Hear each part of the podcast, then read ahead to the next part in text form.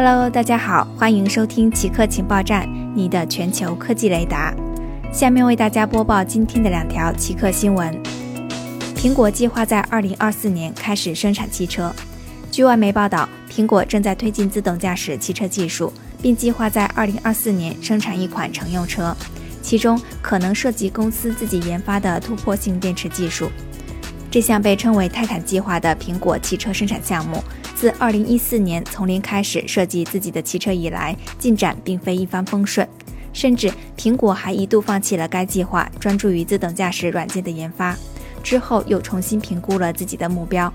虽然目前还不清楚哪些企业将组装苹果品牌的汽车，但有消息称，苹果可能将依赖于一家合资企业来进行生产。京东上架了预装麒麟的国产笔记本电脑。近日，京东上架了预装麒麟操作系统的纯国产长城笔记本电脑。该笔记本的价格不菲，甚至超过了苹果 M1 笔记本电脑的起始价。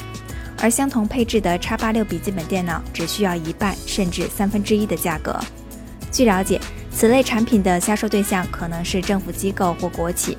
长城笔记本电脑配备了天津飞腾公司的处理器，基于 ARM V8 架构，集成了四个高性能核心，主频达到了2.6吉赫，内置密码加速引擎，运行的操作系统可能是基于 Linux 内核的中标麒麟。